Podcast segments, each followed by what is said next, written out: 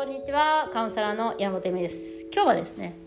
LGBTQ について、LGBTQ っていうの？わかんない。や、まあいいや。えっと、料理をしながらお話をしようかなと思ってます。っていうのは今まで話してこなかった、あんまりね、そこまでやってこなかったのは、やっぱすごい複雑になっちゃうんですよ、話が。で、もうそれめんどくせえみたいなのがあったで今回その私女性性男性性の話をするにあたってやっぱりそのうーあのそれをね無視できなくなってるなっていう風なのがあってのお話です。でまあセクシャリティって言って、まあね、ネットとかまあググったりとかすると大体その LGBTQ っていうあの男と女の境目はどこにあるんだとかそういう話になってきたりとか、まあ、ゲイとかレズビアンとかそういう、まあ、トランスセックスとかいろんな、まあ、カテゴリーがある中の話をしようかなと思っています。ただこれは本当に私は、えっと、私すごいそういうのに興味があって個人的に。でもそれは外部の人間なので経験がそんなにないっていうかお友達とかすごいいっぱいいるんだけどその中の疑問とかそのお友達の中の、まあ、っていうか男と女を考えていく時にそういう形のなんだろう私にとってすごい興味がある世界のね。でもまあそれはセクシャリティの世界だからだと思うんだけど。でまあその話で今日はやっていこうかなと思ってます。まずですねその LGBTQ の話をするときに、えっと、必ず出てくるもの問題っていうのが体で体、えっと、生まれつきそうなのか文化的なのかっていう問題なんです。で生まれ今までは、まあ、はっきり言ってその法律とかにも関わってくる問題で LGBTQ だったら牢屋に入れられるじゃないけどそういう時代もあったわけですよ。ね。で今はそんなことないけどね。もちろんね。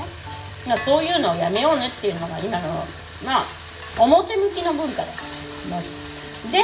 まあ、それが表向きなのか表向きじゃなくなるのかこれから話していきますけどあのでそのじゃあ生まれつきそうなのか私が言ってるセクシャリティは文化だという文化で作っていくものなのかっていうことに対しては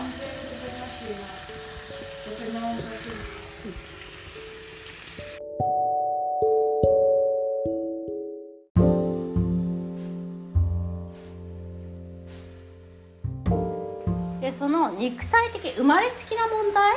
いわゆるその生まれつき足がないとか生まれつき目が見えないとか生まれつき心臓部に、えっと、障害があるとかあの障害を持ているというか生まれつきの問題な、うま、問題ではですね。生まれつきにあるその、えっと、エーテルセクシャルじゃないのかえっとそうじゃないのかっていう話ですよね。生まれつきそういうなんていうの DNA みたいなの持ってるみたいな。まあこれはよく言われるえっと、肉体的な問題、まあ、これ精神の問題全部出てきますけどあのうつの人とかねそういうのも生まれつきにそういうものを持っているのかそうじゃないかっていう。そのまあいわゆる、まあ、全ての精神的な問題とかもそのもう肉体的に生まれつき持ってきてしまっているその問題なのかもしくは文化的状況が作ってしまった社会が作ってしまった問題なのかっていうことをまあ、すごいディスカッションするんですよ。でその LGBT なんかはもう今まで、えっと、私がその肉体的な問題ではないというか生まれつきなものではないと言いたいのは生まれつきなものになると大体是正するというそこに問題があるから普通になろうっていうことを求めてしまう文化なんです。もうそれは医者の文化に入るともうやっぱ治さなきゃいけないんですよ。その嘘でも何でもそうだけどあのマリンコニックっていうちょっとうん私なんか感情とか寂しいみたいのがすごい多い人ってそういうのにハマる可能性もあるんですよ。そういうテストとかテストとかしちゃうとね。だからその肉体的えっと私がすごいまあ文化だ文化だセクシャリティは文化だと言ったりとか LGBTQ もえ文化だって言ってるのはいまだに決着はついてない部分なんですけどその生まれつきにゲイとして生まれるのかそれとも、えーとまあ、女になるのか女として生まれるのかみたいな、まあ、あのちょっと、まあ、ボブワールみたいな。話になるんだけどその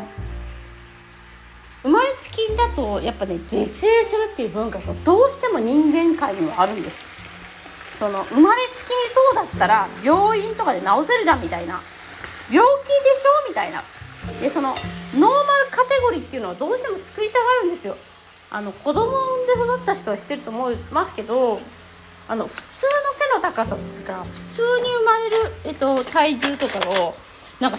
何十グラムまでコントロールされるんです最初。でその子それにはまんないとめっちゃ落ち込むんですよお母さんたちは。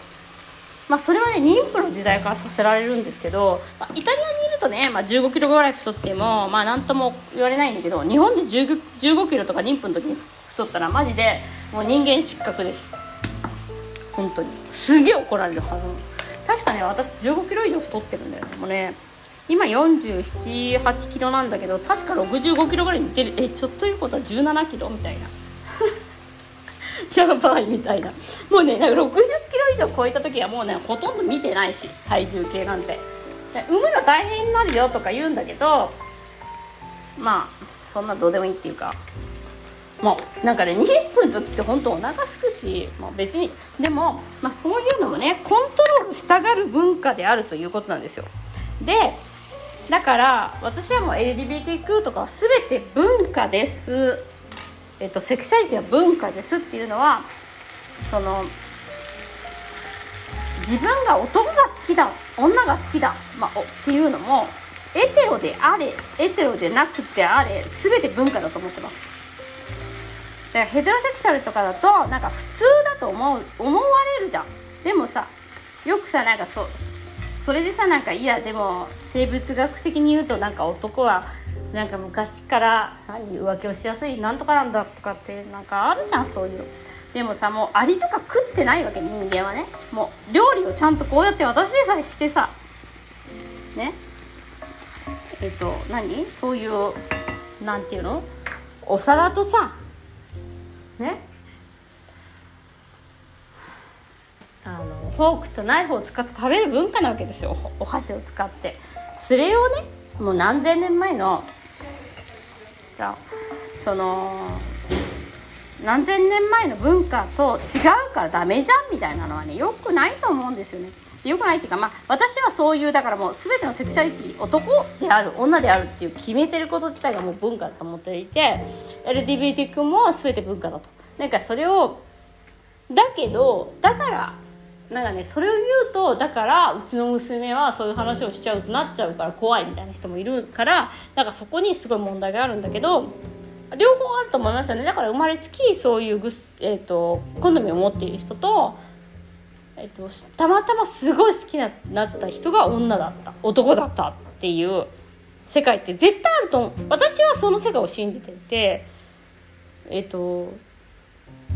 私は好きになった人がたまたま男ばっかりだったっていうことなんです。っていうことじゃないかなっていうふうに、えー、と解釈してます。でその2つあるんですよだからだからどっちかだとは言えないし両方混ざってる可能性もあると。つまり生まれつきなものなのか生まれてから、えーと、作ってきた文化それはもうインナーチャイルドもそうじゃんなんかさあのセンシビリティその感受性が強く生まれるのかそういう状況に育ってしまったから、ま、そういうふうに感受性が強くなってしまったのかっていう。答えなんですけど答えっていうか私がどうやってそれ私すごいそういうことに興味があるんだけど